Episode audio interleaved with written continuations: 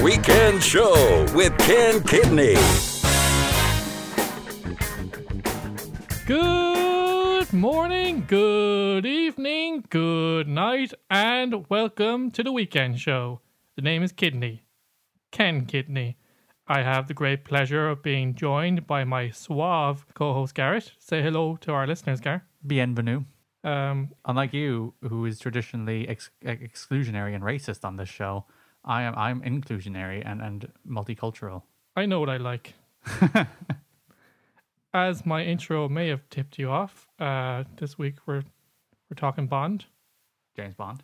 with the release of Spectre, the 24th film in the James Bond franchise this past week, we've decided to pull on our best tuxedos, grab our guns, down a virgin martini, because we don't drink, We're also not wearing tuxedos, but that's neither here nor there. shaken and not stirred, and celebrate the world's most famous super spy.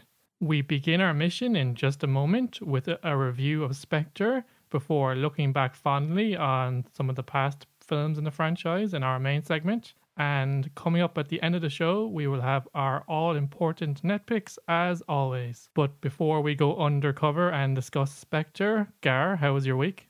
First of all, I need a correction from last week. Go Uh, ahead. We were discussing Halloween songs, Yes. and I never mentioned Thriller. Which Well- is it's the preeminent Halloween song, really, isn't it? it's got a Halloween themed video. Yeah. but it's not essentially a Halloween song, It's about zombies and stuff, isn't it? Um. No. Things things going bump in the night.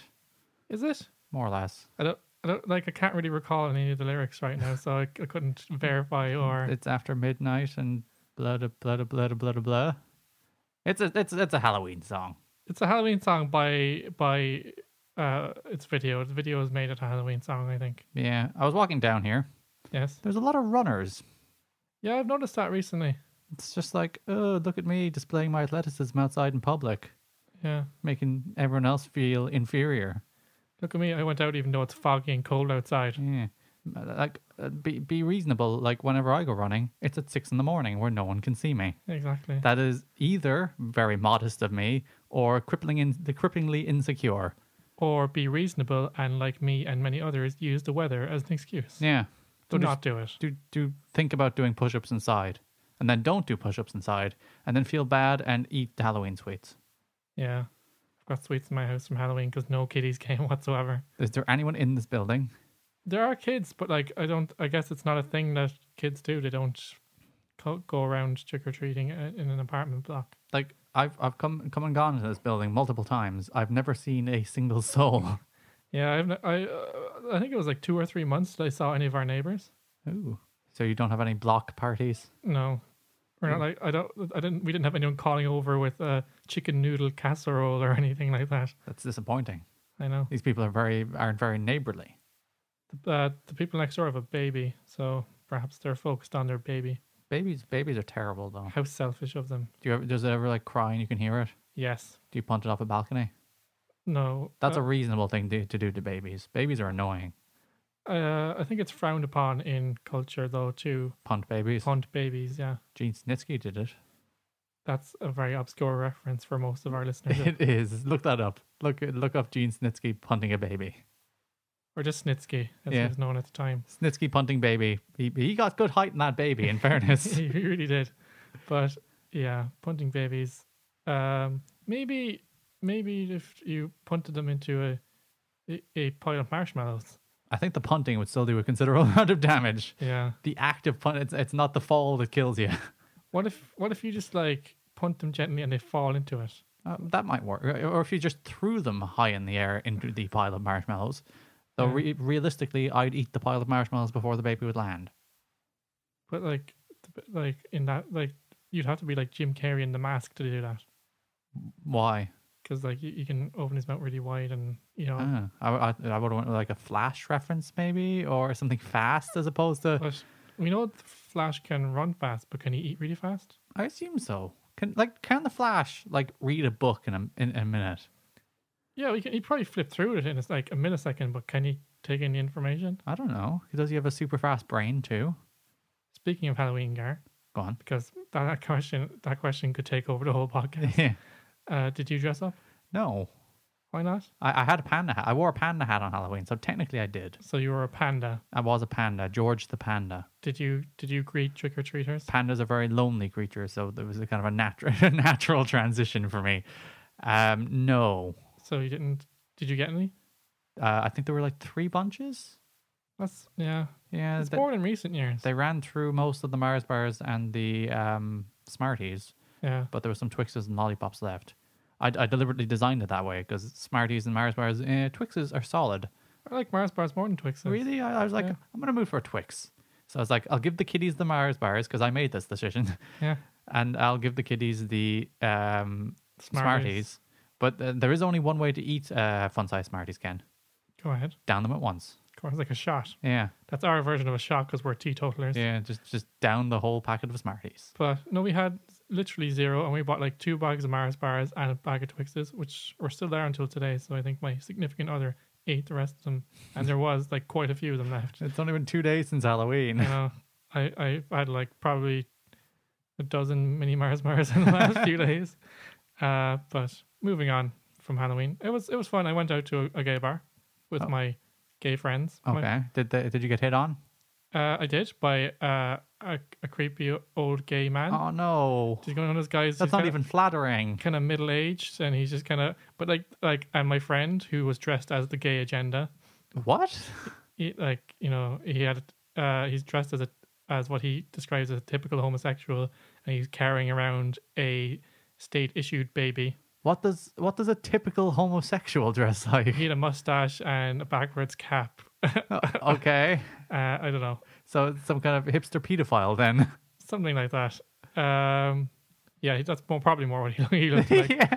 but his his whole thing was like gonna steal your babies make your husband's gay um buy art pop on itunes Perfectly reasonable. he had a few other things i can't remember what they were but he was gay agenda and his boyfriend was a zombie child so they have uh, very differing tastes Yeah, that's uh, that's an interesting contrast.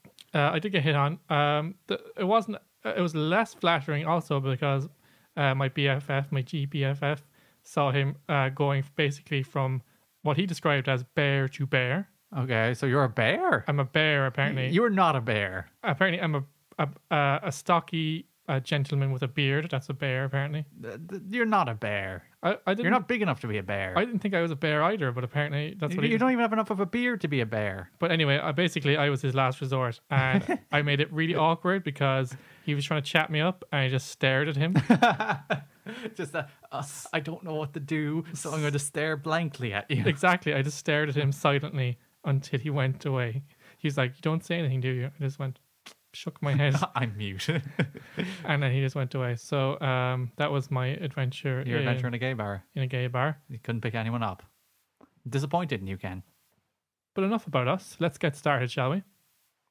I suppose. We're we're going to run down the film that was Spectre in detail in just a moment. But Gar, what were your uh, impressions of Spectre? Before you get started, we should enlighten our listeners. We're going to avoid ruining the movie because it is quite new, so that would not be very nice of us. Yeah. But there, uh, for for those of you who, who haven't seen it yet, but uh, this re- review will contain some minor spoilers and plot points, so you have been warned. Spoilers, Bond is in it. Oh God, Gar, Wouldn't it be great if there was a Bond film that didn't have Bond in it? yeah, It's just like Q and M and, and like Odd Job just going about their business. it's like a James Bond spin off. Yeah.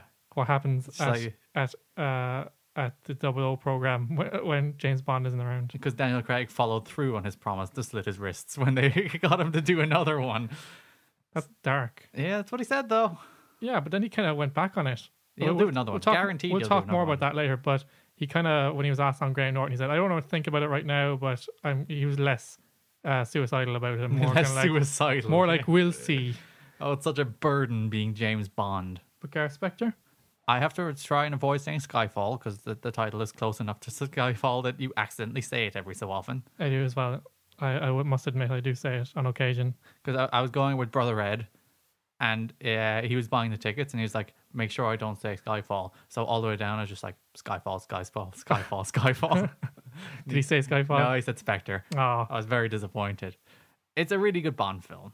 yeah. It's it's about it's it's it's about as formula as you get, but Yeah. nearly all Bond films are. But that's what you want from it, surely. Yeah, more or less. but I thought it kind of it gave you just kind of the nods to the the previous Bond films and you know the kind of tropes and traditions that you're used to, but it wasn't overpowering. Yeah. It didn't kind of take over the film. It it, it kind of they integrated it nicely into the plot. So you're like, oh, that's kind of funny, but it kind of then it kind of moved on. It didn't dwell on it. So I think uh, Sam Mendes has, has uh, kind of struck a very good balance between uh, the gritty realism and the kind of cool new Bond, but also the kind of campness and nod, nod and a wink and tongue in cheek and all those other cliches. Yeah, there's a of- scene. At, there's a scene the at the very, previous s- at the very franchises. start where a building is collapsing and he just falls conveniently into a chair. Yeah, That kind of campiness. and, it- and it's a little chuckle, and then you're gonna, and it moves on to Yeah. the kind of more serious Th- bits. chasing through a square. Because one of the criticisms I could have for Casino Roy- Royale and Quantum of Solace,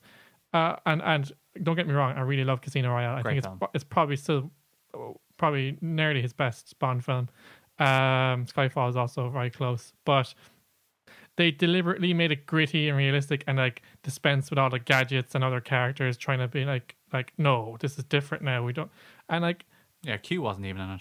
like I, c- I can understand why they wanted to establish it as something different if you're going to reboot it but i also don't like the fact that they kind of just erased the history and because as i said that's what people look for they like the kind of the the the the traditions and i know they're kind of convenient plot points and tropes and characters but they they make it what it is Yeah, and Sam Mendes, especially with Skyfall, Skyfall is, is a thorough embracing of Bond history, exactly and th- this this has a lot of that in there as well. interestingly, um, Ian Fleming only saw one James Bond film, uh, the first one, Doctor No, Yeah, and he hated it, good. and he hated Sean Connery, but uh, he was alive during the making of uh, From Russia with Love, so he apparently eventually he kind of met Sean Connery and warmed to him, and uh, he he was much happier with the direction of the second film, and uh, his Scottish her- heritage and Skyfall and all that was written retroactively as an acknowledgement of of Sean Connery being a good Bond because he's Scottish. He's a very good Bond. Isn't that a nice tidbit of information? That is a nice a nice fun fact. But getting back to Skyfall, let's break let's break it down Spectre. from from ah damn it, You I did, did it. it. You did You it. planted it in my I brain. did. You planted it in my brain.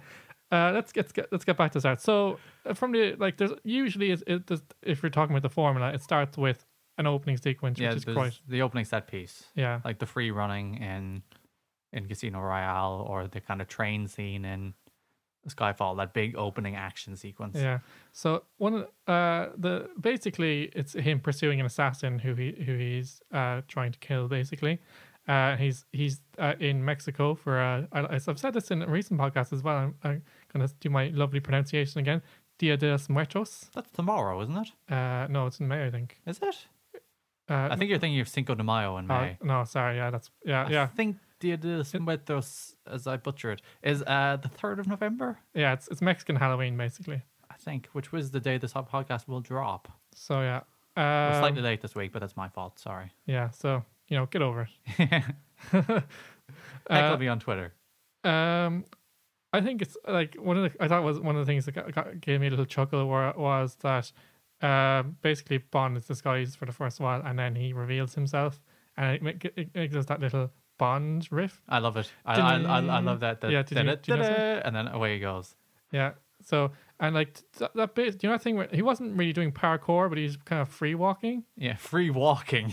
That's it. That's it's like the more casual version of but free like, running. But like this kind of this really cool tracking shot where he was just kind of uh he, he goes out of the window of his hotel and goes off to kind of pursue this uh, this assassin and and and take him out with a sniper. But he's walking on the roof of the buildings, and like there's like 500 extras that were brought in for this scene because like obviously the streets of Mexico are full for this this festival, and like just the backdrop of like like the people blissfully unaware of what he's doing, going about their business, and him walking along rooftops as they follow him.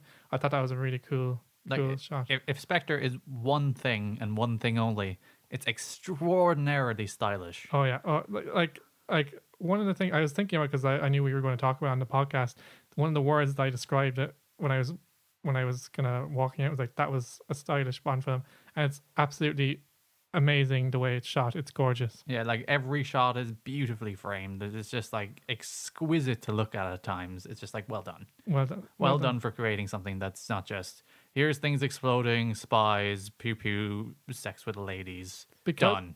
Yeah, exactly because like it does uh, follow the formula, but it is very much plot driven. It has its set pieces with the fight scenes, and it has the, the big opening sequence. Uh, this has been shown on the press junket, so I don't think it's uh, a spoiler to say that he basically has a fight in a helicopter, or, or, and but like basically it's a fight to the death while the the pilot is trying to trying to Stop Flight- the thing from crashing. stop the thing from crashing and he's trying to knock the guy out, out of the airplane and uh, it is pretty spectacular uh, just the, the, the sheer scale of the, the extras and everything the way it's shot and the, the kind of suspense of the, holi- the helicopter thing a little bit unrealistic i would think but It's, it's Bond. Who cares? exactly I like. I, I don't like people who give out about uh, realism in films. It's fiction. I don't care about realism. but uh, it, it is very suspenseful a- as in like you like you can feel the the actual dread and kind of suspense of like if I was up there like teetering off in a, a I'd just helicopter, be freaking out. it's just like exactly and, he, and they're just like beating each other up trying to knock each other out A- and and they're just like this is a normal day at the office whereas it's like this is not normal this is like like like i'd imagine i'd just be like uh, Just freaking out, just screaming, Just just, screaming and falling out of the helicopter in pure panic. and it's like clinging on to things inse- instead of actually trying to fight daniel craig i'd be like Yeah. Don't just hurt me, just don't take hurt me. me in, take me in. don't kill me But, um uh, and obviously the end of this sequence leads to the the title sequence which uh, as well as the theme song many many people look forward to as because it, it is one of the, the traditions in bond films to have a trippy title sequence Yep, what did you make of it Gar? it it made the theme song better it did make the theme song better because the And- Sam Smith theme song is mediocre. and one of the things it did that that other successful ones did it actually told the story of the film but didn't spoil it obviously Yeah, in a in a little in in in the three minute sequence for the song it actually kind of showed the story of the film or showed it set up the plot it, sh- it kind of g- give you visual c- clues as to uh, of the journey you'd be taking and some people might think that's spoilerish but i think it's kind of cool it's only spoilers in retrospect, which is very good design. yeah You know, that's, exactly. that's well written. Something you don't realize until after it happens is not a spoiler. It's not like you went, I know everything that's going to happen in this film right now. You've ruined it. yeah it has your it has your typical naked ladies naked daniel craig as well Yeah. Um, we won't say too much about it because it is a visual feast so i don't want to spoil it but uh it is something to look forward to at the start of a bond film It always is. because it because it's it's like a little uh, uh, it's a little uh, side treat in itself. Uh, and like one of the things I enjoy, I don't know why, like the like James Bond films always open the same way with the with the Turn cir- to the camera and shoot. turn to the camera, shoot the circle, and the title sequence always opens the same way. It says, um, the whatever presents Daniel Craig as Ian Fleming's James Bond, and like they do always do it the same way, and like that kind of kind of tradition, I always I always enjoy like that with long Creates running a sense of- franchises. Continuity. Yeah, it's like this is you know this is a James Bond film. It is an official James Bond film. Yeah. So Uh, we had two Bond girls. We did We had an older one who was there for a moment and then disappeared entirely. Monica Bellucci, who at fifty one is the oldest Bond girl ever, I believe. I dispute that. Go ahead. Skyfall. Judy Dench. We just we just got denched, Gary. Yeah. She's she's the Bond girl in that film. Not Yeah. not really officially, but she's the Bond girl. Like there there is one kind of throwaway Bond girl in there, isn't isn't there? Yeah. When he's in like China. yeah. Uh, She's not the Bond girl. Judy Dench is the Bond girl of that film. She gets killed, didn't she? Yeah. Yeah. Which is it was a kind of a driver of the plot of Spectre. Yeah, She's in it ever so briefly. she is. Do you think she got paid for that? She probably well, she She, she- she's there as, as a video sc- uh, clip on a screen for literally five seconds, and then her picture's in it later.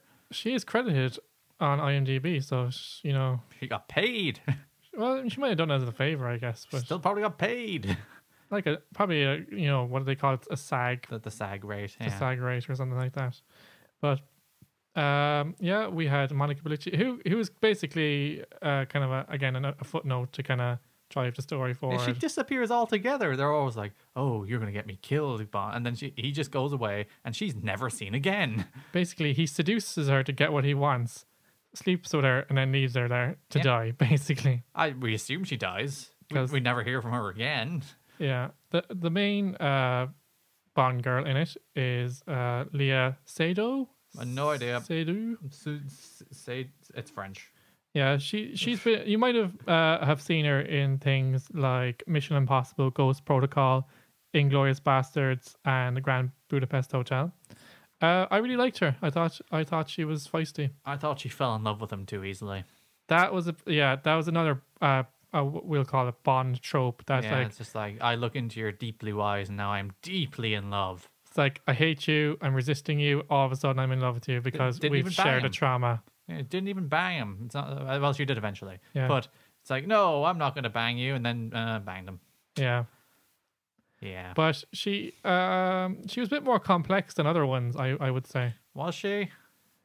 She had more of a story, I suppose. she was kind of integral to the plot. Yeah, but she was still there just to be like, I'm falling in love with you instantly. Yeah.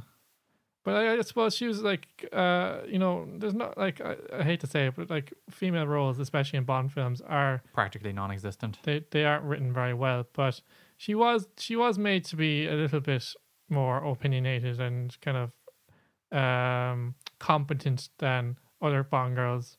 She only needed to be saved once. Yeah, and she was she was able to hold her own. Uh, twice. She was saved she was saved when she was first found as well. She Yeah. only needed to be saved twice. she she was able to hold her own for the most part. yeah. So yeah, uh, but like uh, she was a, a very nice looking lady. She like I always, I always like the way that they choose like not like except you know they cho- sometimes they choose bankers like Halle Berry and the like, but like they choose non typical looking girls. No, I'm not I'm not saying anything about the, the- her look. I mean she's You're saying she's an Ugo Ken? no, I'm not saying she's an ugly. She's They a go- picked an Ugo. she's a she's a gorgeous girl. But what I'm saying is they they um they don't go for like like a certain type of g- girl. They go for all different types of girls. Yeah. Uh, but uh, what as moving swiftly on, uh, like e- equally as anticipated as the Bond girl is the Bond baddie or the villain Christoph Waltz. who played um You can slightly spoil something, but we won't. no well S- Spectre is is from the classic novels and uh, films, so it's it's Still, not it's, not really a still- spoiler. we're not going to spoil it, Ken. It's a reveal toward the end of the film. yes, he plays Franz Oberhauser. That's that's that's the official word for now. Yeah, who is, is, is has a, a, a past with James Bond. Yes, which is interesting. Uh, basically, the the plot of this film links all four of Daniel Craig's films. Yeah. and th- it's- it wasn't ex- uh, it wasn't a the plan all along. It was a retroactive um, way of doing it. So like like it all makes sense in a s in in the way they do it because all these people are terrorists and Spectre is a terrorist organization. So it's like it, it would make sense that they were all under the, the Spectra uh, Spectra. Spectra. Spectra. They're all in the spectrum of Spectre. Good one, Gar. Yeah. But um, like like but they kind of switch things around. Like Quantum of Sol- Solace, like Quantum was a terrorist organization of its own, and then event- and uh, now in this film, it's a subsidiary of Spectre. I can't remember anything that happened in Quantum. The only I good- remember not liking it, yeah, but I can't remember anything that happened in Quantum. two impressions about that film, or three. Didn't like it. It had no middle, and the only good thing about it was the theme song. Yes, which we will probably talk about when we talk about Bond the theme songs in a moment. Yeah. Well, we, well, we're going to stick stick to this theme song, and then in the next segment, we'll kind of have a retrospective Yeah. just just to let you know what the plan is. But uh, what did you make of Christoph Waltz as a villain? Gar? I I, I like him because he's kind of quiet Yeah, as opposed to kind of over the top and like mustache twirling. I'm a villain. He's more like I'm a bad guy.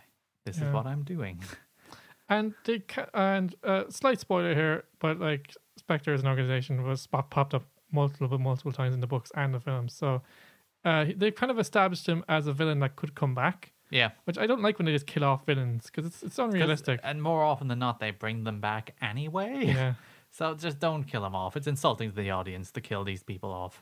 but he just kind of had like, like, and his motivation, uh, which we won't reveal either, but it's like just like that's like quietly, s- uh, you're you're just like a, a quiet psychopath. You're just like, this uh, basically it's, he has daddy issues, Yeah. It's just jealousy, basically. jealousy. He's basically jealous of James Bond. it's like, the, like so he wants to kill him and everything he stands for. and, that, and that's like in some ways 'cause you could say that's kind of thin, but it's it's simple. It's, Yeah. it's just like I hate you. I, I, I, I'm jealous of what you have and what you've taken from me. So I'm So I going to want kill, you. Yeah. And not just kill you, kill everyone around you. So Hmm. Mwahahaha. So Christoph Waltz gets the thumbs up. Uh, he he is one of the actors of the moment, so I, I think it was kind of a, a, a, a shrewd move and, and a move that will kind of bring in a lot of a, a lot of gravitas to it because you know he is a double Oscar winner in recent years. Mm-hmm. We have two other uh, villains, uh, side villains as such. We have uh, Dave Bautista, Big or, Dave. or Batista, if some people know him as Mr. Hinks. He Uh, speaks one word in the whole film. yeah, He, he, I remember uh, him talking about how he doesn't just you know choose roles. He he, he wants a, a deeper character. He is a a lug for hire who follows Bond around, occasionally gets in fight scenes, and then is gone for, uh, eventually. Says one word. yeah. When- Deep character. When he exits the film, let's just say, th- I, thought, I thought it was quite unceremonious. Like, I was like, is that it? Yep. I know he encountered him like two or three times before that, but it's like, oh, just kind of Bye, Dave. Bye, See Dave. you next time. Um, yeah, I think they. I, I think he's well able to speak in films. I think it's kind of uh, bit, like I, I don't know if that's a deliberate choice, but I think that the time of the kind of quiet assassin henchmen is is gone. It is. Th- this cliche. won't this won't do nearly as much for his like acting credibility as Guardians of the Galaxy did. Yeah, I mean, like this should be a big thing for his career, but in in, in the end, he's kind of a footnote in it. This is Kevin Nash and the Punisher. You know, Yeah. just that big guy there to ha- throw in fight scenes and look scary. Yeah. Um, but you know, it is a big, big coup for him. But I don't know, as you said, how much has it done for him that he just didn't like, like could like I don't. know I'm not saying he had to have lots of lines, but he, like it just would have made sense for him to speak. I don't know what was the choice behind him not speaking. I don't know. But uh, apparently, um, apparently he said in interviews that's the reason he got the job. That's what Sam Mendes was looking for. But I think it's a bit of a cliche at this stage. Uh, fu- uh, Uh, well, the next one is a spoiler though. I look at my script. The next person you're going to mention is a villain. That's a spoiler. it is a spoiler. Uh, Spoiler. but uh, back when the casting was made, he was mentioned as being brought on as a villain. still, still spoiler. We we will withhold it. I We sup- will. Okay, I'm I'm a very nice person when it comes to spoilers. but uh, this person, this final villain, I don't think he was very consequential at all. to them. No, not at all. He was kind of there for a while and then disposed of quite easily. Yeah, and not nearly as you.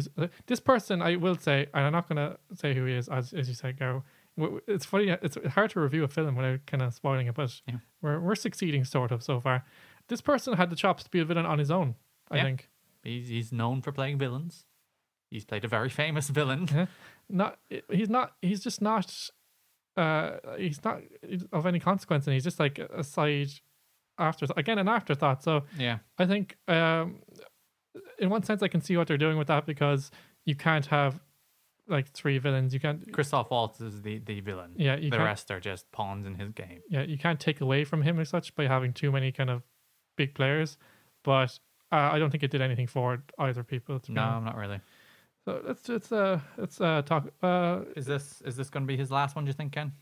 I don't know. Like, uh, this is the most ambitious one they've ever done. I mean, they've gone to how many locations? Uh, London, Rome, Austria, Morocco, Mexico. Um, they've they've gone big with it. Um, is this kind of a, like a last hurrah, like giving it everything, or is it just trying to top Skyfall because it was so successful? Um, as I said, uh, it's not a spoiler, but this ties together all his plots. And he, he rides off into a sunset a little at the end. Yeah, But so- that's kind of every Bond film. Yeah, but not uh, not recently. There's kind of they've let, like especially Casino Royale to Quantum. They've left things hanging in the air. Yeah, like Casino Royale, they killed her off in the end. He was very depressed. Yeah. So uh, if they were if he wasn't to do another one, it would be a good place to leave it because they did tie everything together. Yeah. And they did kind of, as you said, send him off on his, his little bit of a happy ending, as happy as Bond can have, I suppose. yeah. Uh, but it's, I mean, uh, basically, it's, it all depends how this one does, I suppose, because they'll be desperate for him to do it if it has the same kind of effect. Well, it's already broken records in the UK. 40 million pounds in its opening week. Yeah, it's done 80 million internationally. It's not out in the US for another week, I don't think. This week, I think. Is it this? Yeah, this end of this week. So the gross is 80.3 uh, million so far, based on a 300 million budget, which ties it for the most expensive film ever made. Until which, Batman comes out. it pro- yeah, that's, that's Batman and Superman is, is currently touted to be the most expensive film ever made. It's it's tied with uh, Pirates of the Caribbean on Stranger Ties at the moment, so it is a huge investment. Yeah. Like if they're if you're talking the kind of rule of thumb of, of getting one and a, uh, of getting one and a half times the grow uh, the the what it costs, so that's about four hundred and fifty before you get kind of profit. That's a lot of tickets. And no Bond film prior to Skyfall ever brought in more than half a billion worldwide. Yeah. So Skyfall was like this monster hit, but the rest of the Bond films have all been very successful, but they've been more modestly successful. But can you can you attribute that to higher ticket prices? I don't know. Well, it made 1.1 billion, so it, it doubles the, the previous success, right? So Skyfall did very, very well. But uh, one thing we're going to talk about in our in our Bond retrospective uh, shortly is that it it has uh, been the the franchise has been victim to uh, many rights issues over the years. Yeah. And possibly, I think one of the reasons Skyfall was so successful because it was it was like um, 2008, like it was four years in the making. So there was a lot of anticipation. There was the 50th anniversary around it, uh, so it had a lot going for it, a lot of attention go- towards it, and it was very very good. So it lived up to the hype. So and uh, you know they had the buzz around the Adele theme song and everything like Yeah. that. So uh, I, I I I just don't think it's gonna to reach that height again. I, don't- I I think it'll be successful, but I don't. I think it'll run out of steam quicker somehow. I think yeah, Skyfall. Uh, it doesn't. It won't. Ha- it doesn't quite have the same word of mouth as Skyfall. Skyfall had a Skyfall very was a better film. Skyfall, Skyfall had a very long run as well. Yeah. Uh, Th- This, theatrically. this, fil- this film is a very good Bond film. It's not like a top quality must see film Yeah, like Skyfall was. yeah. So I think uh, I I, th- I think Daniel Craig will probably be tempted to do another one, but I don't think if, if he does do another one, The next one's his last. yeah, he won't do another one after that. So uh, I, I'm pretty sure he's contracted for another one, but he like the way he talks and the way they kind of did it in the film, it, it could make sense for him to kind of call it a day here. That's Spectre. Go That's see it. question. Do go see it. What do you think about the latest James Bond adventure? Let us know on Twitter at TWSKK and on Facebook at facebook.com forward slash TWSKK. We're curious to hear your thoughts. We'll be right we will be right back after a quick break to continue our discussion with a look back at the past entries in the Bond film franchise. Stick around. You're listening to the Weekend Show podcast with Ken Kidney. Download every Sunday at soundcloud.com slash the weekend show. Welcome back to this Bond themed edition of the Weekend Show. We are continuing our celebration of Ian Fleming's iconic creation with a trip down memory lane to look at the previous 23 offerings in James Bond's film canon. We've already briefly touched on some of them, but we'll go deeper. Deeper. The Bond films have some iconic characters, tropes, traditions, and have also had their fair share of controversies. But first things first, Ken, what do you think makes this character so appealing to moviegoers? Why do people like Bond? Why do they keep going to see him? Um, I think it, it's it's fantasy and it's like living vicariously through a person. Like, uh, you just sit in the film, munch your popcorn. It's like look at a man who's like gets all the women, the cars. Like he's he's basically invincible. He he can beat everyone while making his suit look impeccable and not a scratch on him. So I think part of it is just because he's such he's such a, a cool character and he's just he's but also because uh, Ian Fleming wrote some some very good novels. Uh, so there was a, a lot of source material there, uh, and you know that does make a difference because, as you know, uh, some of the Bond films that were not based on books uh, weren't as good. So I think there's something to be said for the, the source material as well being rich, uh, and it's just it's just I think people have taken it into like this side of the world, I know it's we're not British because we're fr- from Ireland, but uh, people have taken it to their hearts and they've identified with James Bond because it's one of those things that qu- that's quintessentially British. It's the same as Doctor Who, so, so people have actually given it that iconic status because they it, it it represents our values as such. Does that make sense? So basically, it's a man's fantasy. Yeah, He's banging chicks and drinking booze and driving cars and shooting it's guys. that it's that typical cliche. Uh, men want to be him and women want to be with him. Basically, right. what do you think, Gar? It's, it, he's just super cool. Yeah, That's that's all you need for a good character. It's like, look at me in my suit. I'm cooler than you. and I can kill you. I've got a license to kill. going straight for your heart, Ken. What makes a good Bond film, Gar? That's well, let's let's, let's start it off with that question. Well, th- they're very formulaic, as we said. Opening sequence, uh, a theme song to fancy titles. Uh, then there's kind of the, the beginning of the plot, the Bond girl introduced, and then the big finale where then he bangs the Bond girl and then goes saves the day. That's Yeah. a Bond film. Yeah. That's every Bond film pretty much ever made. Yeah, Some of them deviate from it a bit, but I think it's just it's just you, you could probably boil it down to a few things: a good villain, Yep. a good theme song. Um, Theme song is vital. the theme song is something like uh, like that like almost as anticipated as the film itself or if there's a new james bond like who, the reveal is the theme song they picked some pretty timely people recently with adele and sam smith because they're like the, the big people of the moment but like uh, just get back to my point a good villain good theme song either an attractive or a, s- a well-cast bond girl so there's kind of two categories there's the ones who are eye candy and there are the ones who are actually good actresses that actually Where does Madonna fall? make good companions. Let's not talk about that. we'll get on to that later. She also has a terrible theme song. She also that was one of the worst. Ah, Die another day. Die another day. it's so ah, I want to kill her. I want to kill her. See, It's all- theme, song, theme songs are vital because the opening credits, the, the opening sequences, are only as good as their theme songs. yes. Terrible theme songs, they suck. Great theme songs, they're awesome. Yeah. It's the reason like Casino Royale's opening, where he's he's in the bathroom, he picks the gun off the floor, turns, shoots the camera, and they merge the opening credits with the turn and shoot. It's like, ah. and the theme song kicks in, and it's "You Know My Name" by Chris Cornell. Chris Cornell, which is a brilliant song for that scene. It gives you that little chill up your Yeah, and spine. it's like dinner, dinner, dinner. It's like yes, perfect. uh, I think also uh, the gadgets Yeah, become a big part of it. I know they kind of dispense with that, which is why what kind of pure Bondists. I, I did like in Skyfall. It's just like, what do you expect out of this? Yeah. it's like I gave you a gun that you can only shoot because of your palm print, which is pretty nifty. What do you, what do you expect? Some kind of exploding toothpaste? Yeah.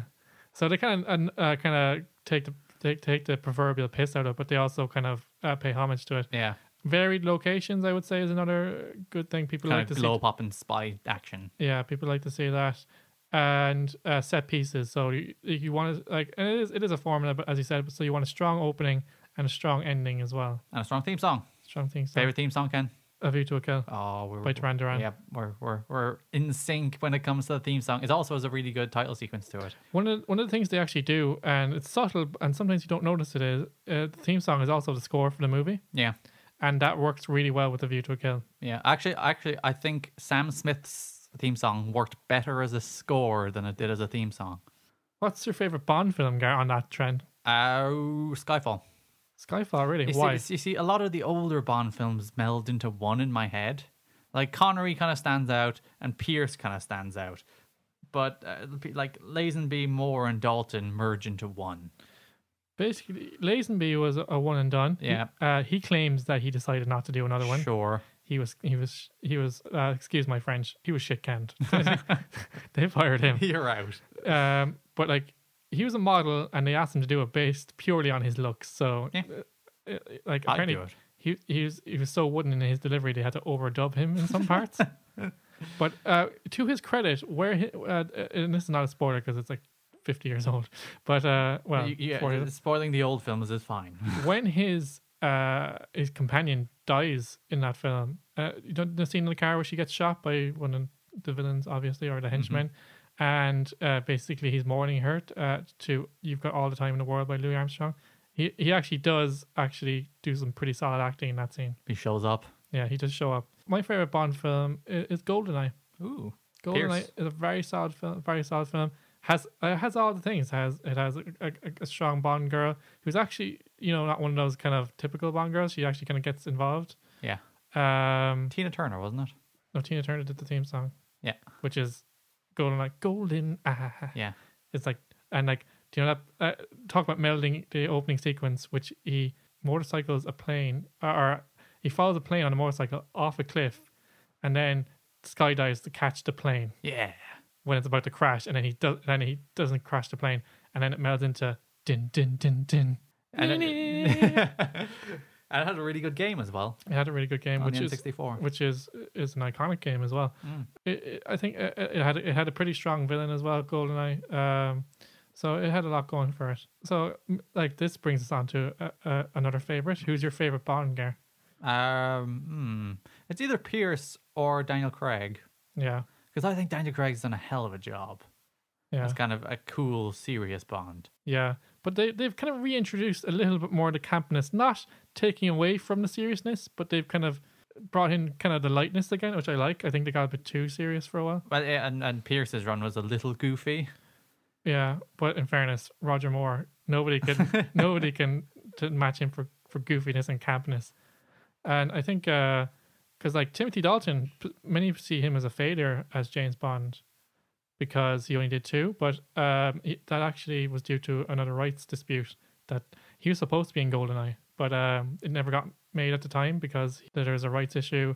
Uh, when they asked him to do it, he said he just resigned from the role because he was signed up to do two more, I think. So, but he just went, I don't want to do it anymore. Uh, by the time it came around, but um, so like uh, the rights issues do actually shape the franchise in some ways. But apparently they wanted Pierce Brosnan earlier, but he was tied to Remington Steele, and they nearly the show was nearly cancelled. But he was contracted to them, and it got renewed, so he had to They were like, damn it. uh, but uh, basically, people accused Timothy Dalton's Bonds of being too gritty and realistic, Which too is- violent, Very much what Daniel Craig is at the moment. and what was embraced. So maybe they were ahead of their time. yeah. And he probably suffered from seven full films of campness with Roger Moore, yeah. uh, of, of basically parody and comedy is what they were. Woo. Uh, the most serious uh, Roger Moore film I can think of is The Man with Golden Gun, where it's he's where you actually feel like he's in danger and he's taking it seriously. Uh, Live and Let Die is possibly another one, Which also is a great theme song. but Roger Moore, like, and people like, oh, oh he, he was, he was, he was like, he kind of, he was too camp, and he kind of ruined it and turned it into a parody. Um, I think like you have to enjoy. It's like uh, different versions of Doctor Who, different versions of Batman. You enjoy them from what they are. Like obviously, They can't all be the same. the Joel Schumacher ones are bonkers Brilliant. They're and the best. and zany, and if they're, anybody says a bad word about Batman and Robin, you're wrong. but well, you know what I, you know what I'm saying. People accuse them of being parody and, and a joke, but they're different. They're a different interpretation. I will admit that he did a view to a kill. That was his last one, uh, and he was a bit old to be doing it at that point. He, Yeah. because like apparently they had tapped Timothy Dalton to do it when they couldn't get uh, Pierce Brosnan, uh, and um, he was set to do it, and then they kind of agreed Roger Moore would do it at the last minute.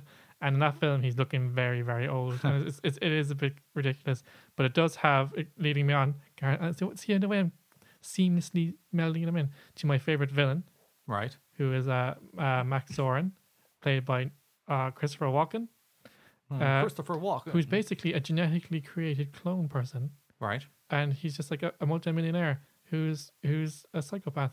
Apparently, the top 10 Bond villains, if you pool their net worth, they're worth $26 billion, Interesting, according to Forbes, but who probably just made Uh, people that up. people will think this is ridiculous, but his plan made sense to me. It's outlandish, but it made sense. Basically, what he does is he buys up a, a large holding or large stockpile of computer chips. And then his plan is to basically use bombs under the fault line in the Silicon Valley to sink it, meaning that production would halt. and then he'd sell the computer chips to them. yeah, like for, to the highest bidder for at a massive markup, so he'd control the world's computers. Supply and demand economics is his method of c- controlling the world. As bonkers as that is, it's just like, yeah. Makes perfect sense. yeah. It had a very, st- uh, the, uh, View to a Kill had also had a very strong Bond girl who was a, like, uh, and they've done this a few times, but like, you know, kind of the double agent, the Bond girl is also uh, working for the villain. Yeah. Uh, who Or the was- double double agent. oh God, her name is escaping me at the moment. She's a singer and she's Jamaican I don't like cricket. and she's black. I love it.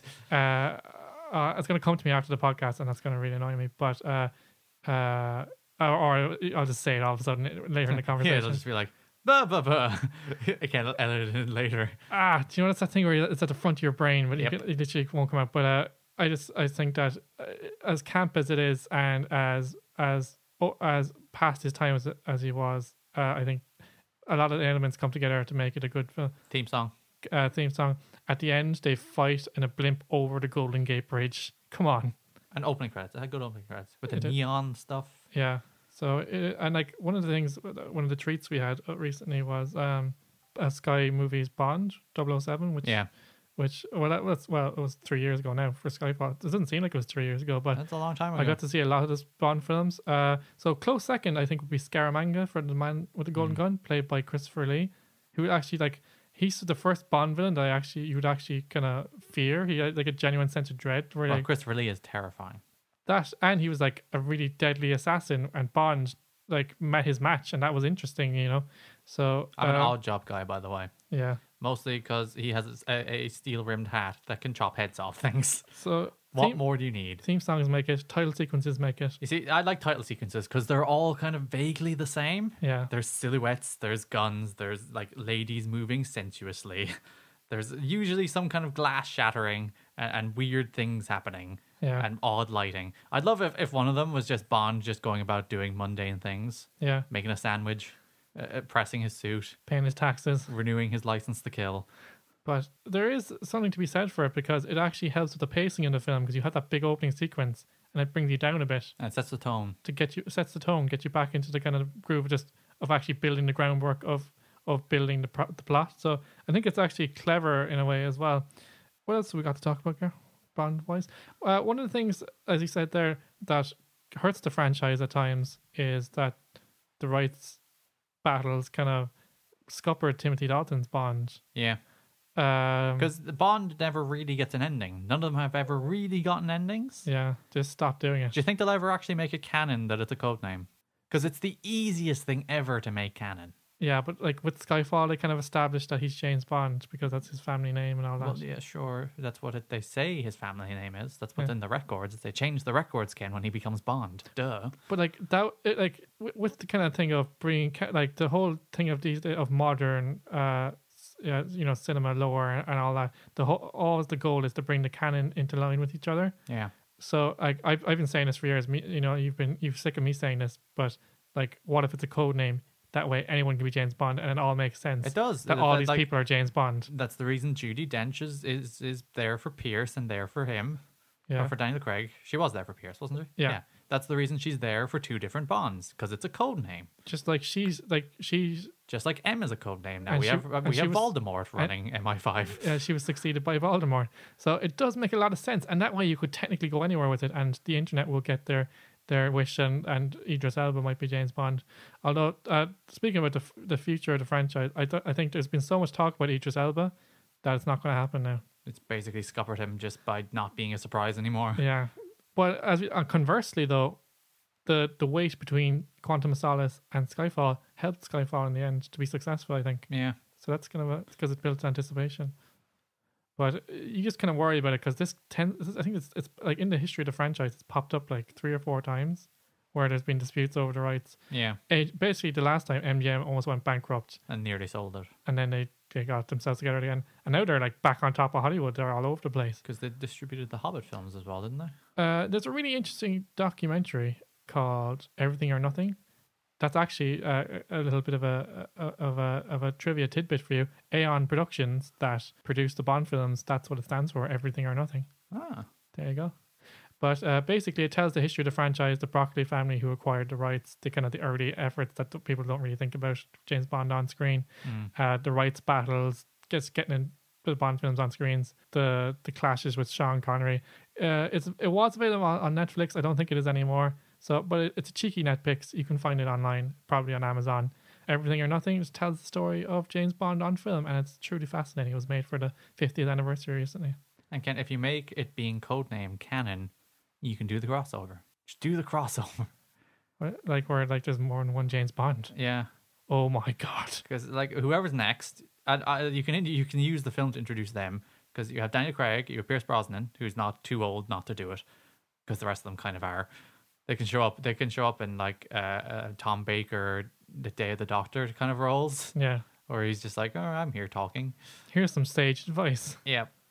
But yeah, and then they can introduce the new guy, pass the torch. So we're gonna wrap up our talk about Bond with saying the future of Bond is making Bond being a code name canon. Yeah. So we can first of all, everything falls into place. Everything makes sense. That's that's point one. Point two is you can literally take it anywhere. Anyone can be James Bond. And point three is that you can do the crossover. And it would make a good plot for an individual film. Exactly. If you're listening, Barbara Bu- uh, Broccoli, I was going to say Buckley. I don't know why. That's probably the Irish in me. Get it done. Yeah, Come do on. it. I'll write it.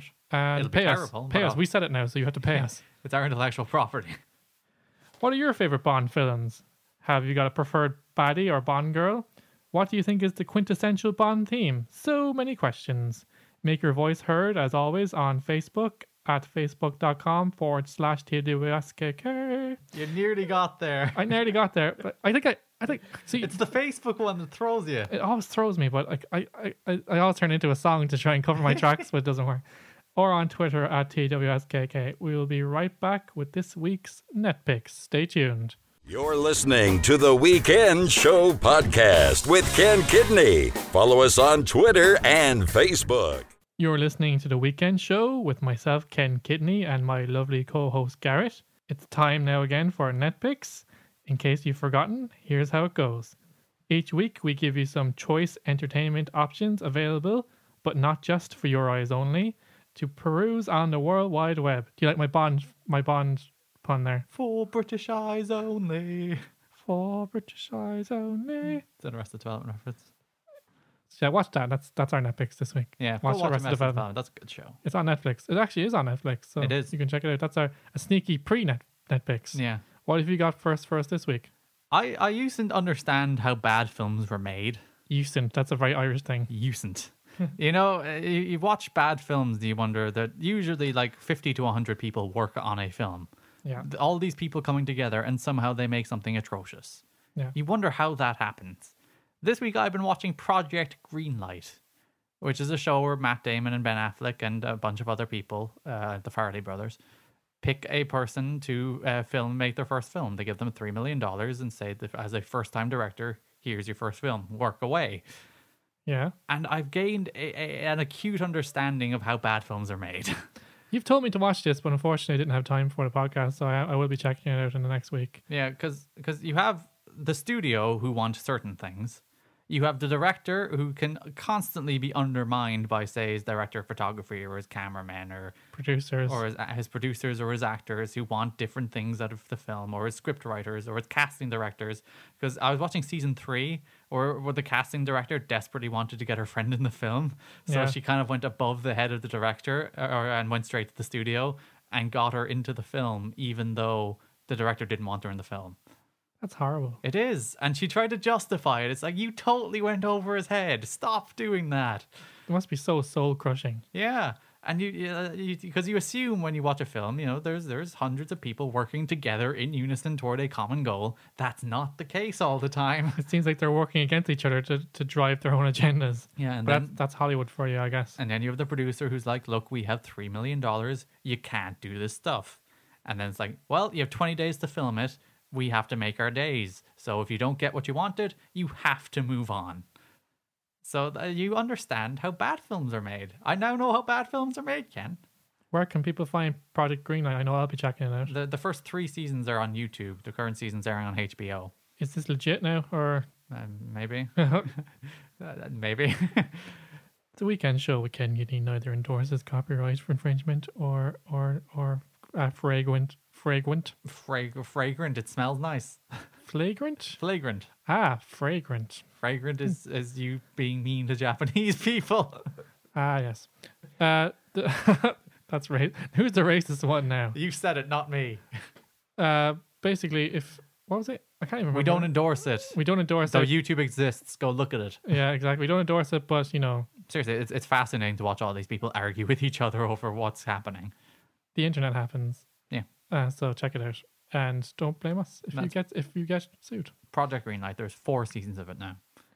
My first one, uh, Gar, is a uh, is a timely one. Uh, this last week we had Back to the Future Day, where the film Back to the Future Two caught up with the modern day. So we don't have hoverboards, Ken. we don't have hoverboards. It's it's uh, basically uh, uh, I'm gonna space on the date. Twenty second October. Fifth. Ah, I knew it was October closer. 25th, 2015. Uh, basically, it's uh, Back to the Future is no longer the future now. It's now set in the past. Yeah, that's weird. Back to the Future is officially set in the past now. They move into the current past. I didn't get any of the other hype over it, but that, that was the most interesting part of it to me. Yeah. Uh, but it is a great film. I love Michael J. Fox. It, it is his quintessential film. Uh, but they recently released a Netflix documentary called Back in Time that talked about how the film wa- uh, got off the ground, how it was made, the fandoms that have emerged from it, uh, and what they do. They have like cons and they have role plays, they have Do they have a name? websites. Uh, not really. Oh, that's disappointing. I can't really think of one you'd call them. The Time Splitters? I don't know. But it, it uh, the documentary actually gets all the, the main cast members. It gets Robert Zemeckis, who who directed the film, so it is a legit documentary, and it's just a fascinating. Like we talked about fandoms recently, but like all these like not only fandoms but industries, spin off industries that were created out of people who love this film. Yeah. But one of the things is the people creating their own DeLoreans. It's a whole subculture. I'm surprised that, like DeLorean went under, didn't they? Yeah. As far as that film didn't single-handedly keep them afloat. in like a year. But like uh, one of the points made in the film, it's a very good point. Is the only reason it's a, qu- it's it's an iconic vehicle is because of the film and because it didn't last. Yeah. If it was still around today, it would just be just like oh, it's just another car. But because you can't get them, Yeah. that's why they're they're iconic. Um, I just think it's just really interesting, uh, like the the the the, the, the way they talk about like how it was made. Like directors today, film school students today revere it as one of the better the best films ever written they get time travel mostly right. mostly right and it's very hard like the continuity in it is, is really difficult but apparently like robert zemeckis had like real trouble getting it off the ground because nobody wanted to make it but then he made romancing the stone if you've ever seen that film with michael douglas and because that was successful people wanted to let him make it uh And you got Spielberg attached. spielberg was always attached but he just couldn't get it made Really, Spielberg couldn't get it made. yeah so like what, And this what was post Indiana Jones and Jaws. But in fairness, like they like he just he he worked with uh, Steven Spielberg a lot, and then uh, they couldn't get this film made. He just said, "I want to make a film that's my film, like not uh, me producing for him." So he created Ro- *Romancing the Stone*, massive hit, and then that's how he got it made.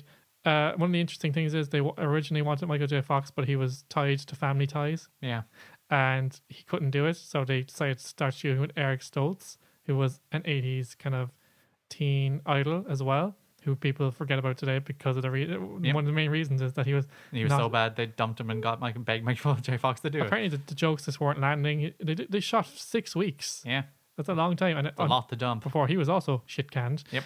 I love that term.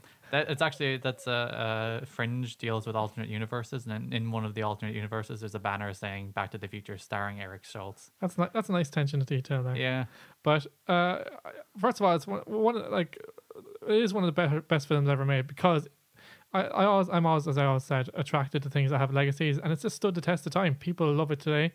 People who are who weren't around when it was made, like discovered young people who love it. if you never watched Back to the Future, go watch it. Watch all three of them. They're all I'm not- pretty good I'm not sure are they on Netflix. They might not be, but No, you, I can, you can checked. get the DVDs pretty cheap.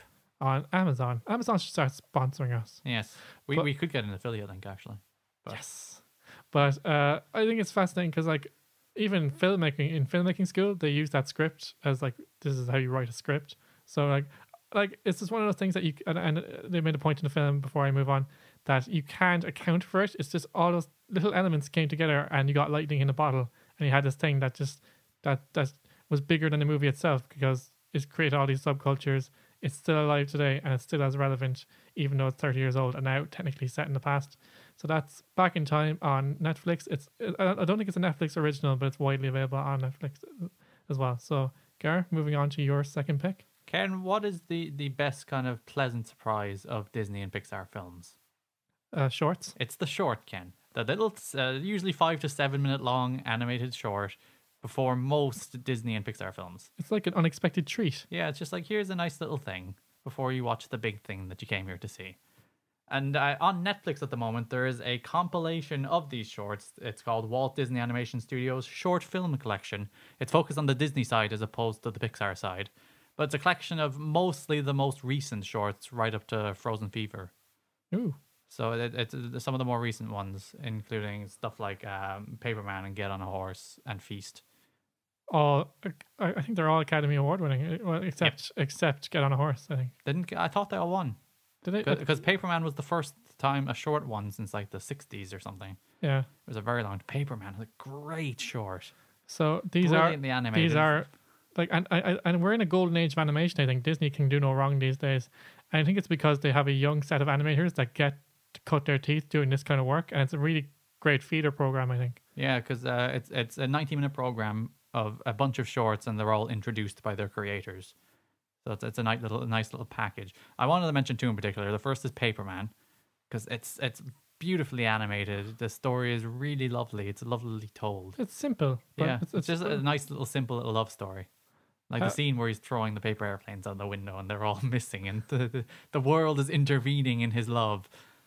But they also bring him together. as well. Yeah, and then the paper airplanes bring them together, and it's like, ooh. Not spoiling it, but uh, do check it out. It's only seven minutes of your life. Yeah, and Feast with, with the dog who, who whose owner feeds him stupid food that would probably kill him in real life. Yeah. And then he he gets a girlfriend and has to eat healthily, but then breaks up with the girlfriend and then gets to eat unhealthily again. But the dog is unhappy because his owner is unhappy.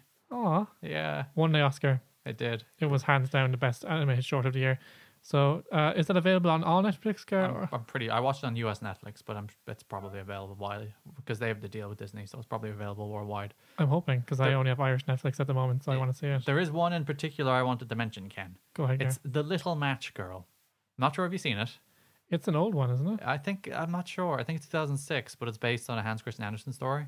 Yeah. So it I goes haven't seen back. it. I don't think I've seen it. But uh, um, it's it's about a girl who has a little match and she's starving and freezing in Russia, Right. and uh, she strikes the match and then her kind of fantasies come alive, and then the match goes out and she goes back to the real world. So uh, she- she'd repeatedly strike the match and you'd see these kind of fantasy, uh, fan, fantastical scenarios. And where she meets her mother, and then everyone's happy, but then the match goes out, and she's lying there in the cold and starving. And the end of it, Ken, she dies. That's not very Disney. It's not. I no, was like, oh. she dies. Although Disney do like killing people off, so yeah. th- maybe like, they that don't e is- usually kill the kid off. Yeah. She's like starving and hungry, and it's like, oh, and then the the, the final scene is is the, the mother walking past. Uh, the mother walks up to her, and she looks up and sees the mother, and walks away with the mother. But it's it's her like her ghost or something because you see the slumping body on the floor. It's like she died. maybe this is why it's not widely known because don't it's know. it's, I- I it's know. traumatizing. It's it's a Hans Christian Andersen story, and that man was bleak. Yeah. That man took Ger- and, and the grim fairy tales. They, that those Germans and Scandinavians did not did not uh, butter anything up. In fairness, Disney have euthanized nearly all their stories, so maybe they decided to, to go for the gusto this time. Yeah, it was just like, good God, the, the kid died. She died. She froze to death in Russia. And I was like, what? I don't watch shorts for that, Ken. I don't watch shorts to see children die. I watch them to, to hit me in the feels and make me feel happy and fun, like uh, uh, Getting a Horse does, which is a really neat mix of, of the old 2D animation, the old 2D black and white animation, and very nice looking 3D animation. I want to go. Ah, that, aw." Yeah, I don't. I don't want to be like soul destroyed. I don't want Disney to s- destroy my soul. I want them to capture it and own it for life. But that's uh, Walt Disney Animation Studios short film collection. It's on Netflix, and you can get a bunch of the other ones as well. I know you can get the Pixar collections on DVD. there's two volumes on DVD as well. Yeah, the Pixar shorts. Those Buy them on shorts, are, Amazon. those shorts are really good, even if um, uh, Lava is really creepy. Yeah, I don't think it's. Yeah, that's one of the more recent ones, so that's not on the collection. Yeah, that's creepy. Really quickly before we wrap things up, uh, just a, another podcast that we want to uh, suggest. It's called Bullseye with Jesse Thorne. Uh, each episode, he interviews two people. Sometimes, like he kind of does a thing where he leads with a very famous person to pull you in, and then uh, like a famous person, but kind of maybe from a bygone era to kind of tell their story. Uh, he's got a very soothing voice, kind of like uh, kind of like Jonathan Colton or or that gentleman from PCHH whose name's escaping me at the moment. Homosexual gentleman. Glenn Weldon. Glenn Weldon. That's it. Oh, he's only a gay guy, to you, isn't he, Ken? I only found out that recently. He's like, oh, really? He's Ah, gay, yeah. ah, that's weird. But um, basically, he gets a really good caliber of guests, uh, like really famous people. Uh, uh, Melissa McCarthy, uh, Jermaine Clement of um, Flight of the Concords, uh, Chilwell EGF4, nailed it.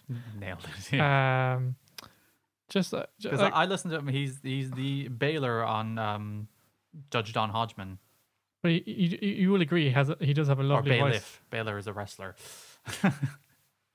but yeah, he is a really. I, I like Jesse Thorne because he, he has the whole Maximum Fun network. Yeah, and he's he's just he's his line of questioning isn't very typical. He kind of trying to probes people a bit and tries to get them to open up, and he, he just he, he's he's just like a, got a very good style of interview. He's not afraid to kind of to kind of go deep and not to kind of like not the kind of stuff you see on a late night talk show. Like I thought your film was great. Tell us about it. Yeah.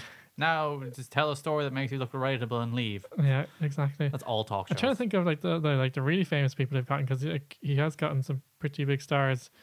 Um, I'm totally spacing out at the moment because I've listened to a load of them recently. That's the thing when you when you listen to them all back to back, they just kind of meld into one. Yeah, but like he's got uh, like if you go to his back catalog, you're gonna find someone that you want to listen to. The, uh, George R. R. Martin is another one he interviewed. And I'd imagine usually the most interesting uh, interviews, or else some of the more interesting interviews, are the, with the people you don't know. or like lesser known people or people who are kind of like not big stars but like he, he does get like for an independent radio station he gets a lot of famous people i think it's just the type of person he is people like to talk to him Yeah, uh, he got jesse eisenberg as well that was an interesting conversation a discussion of Jesse's. uh, a lot of people from the daily show john oliver would be an example so that's uh, bullseye with jesse thorne it's available on npr npr's website it's on itunes it's on stitcher it's on maximum funds website there's loads of places you can find it check it out and let us know what you think on twitter at twskk and on facebook at facebook.com forward slash twskk nailed it. I did it. Let, let let us know what you think of any of our picks. We're, we're, we're actually very curious to know if we're actually putting you on to good stuff or we're talking absolute nonsense. Usually it's probably 50-50. Well, that's about all the picks we have. You've cleared us out. Our, our net our net picks account is, is empty for another week. Where we'll, we will be sure to make another deposit in time for next week's episode. Just time for a la- a quick last break before we come back to debrief you on the end of the show. You're listening to the Weekend Show podcast with Ken Kidney. Download every Sunday at soundcloud.com slash the weekend show. Okay, Bond fans, mission accomplished. That's our show for another week. Thank you for taking the time to click play and download on the podcast. You can find a new episode every Sunday, mostly, at soundcloud.com forward slash the weekend show. And we are also available on iTunes. Speaking of which, why not leave us a review? We have a license to kill and we're not afraid to use it, so get to it. We can kill people. Yeah, because we're podcasters. Oh, that comes with the territory. comes with the job, yeah, apparently. And now we've made it even easier for you to hear the weekend show with the- the launch of our brand new shiny YouTube account. Give them the details, Gar. Yes, loads of people have listened to us on YouTube. But if you want kind of a, a kind of shorter breakdown of our small our segments, you can say just listen to our Halloween movie picks or our segment about Facebook banning boobs on our YouTube channel, which I, I don't think has an independent uh, its own URL yet. But just search the Weekend Show on YouTube. It's kind of hard to find if you search the weekend show. TWSKK. yes, That's or to the, find it. or the weekend show with King Kidney. We'll bring it up as well. There you go. Oh, oh, it's kind of hard, hard to find if you just search the Weekend Show. If you put my name in there too, then it's fine. Yeah, we're trying to wrap the show up. egomaniac. We'll talk about this one. The show is off the air. You can reach out to us on Facebook on facebook.com forward slash TWSKK. And where can they find us on Twitter? At TWSKK. Our theme music is by Mr. Drawn. And until next time, say goodbye, Gar. Bye bye. Take it easy, everybody.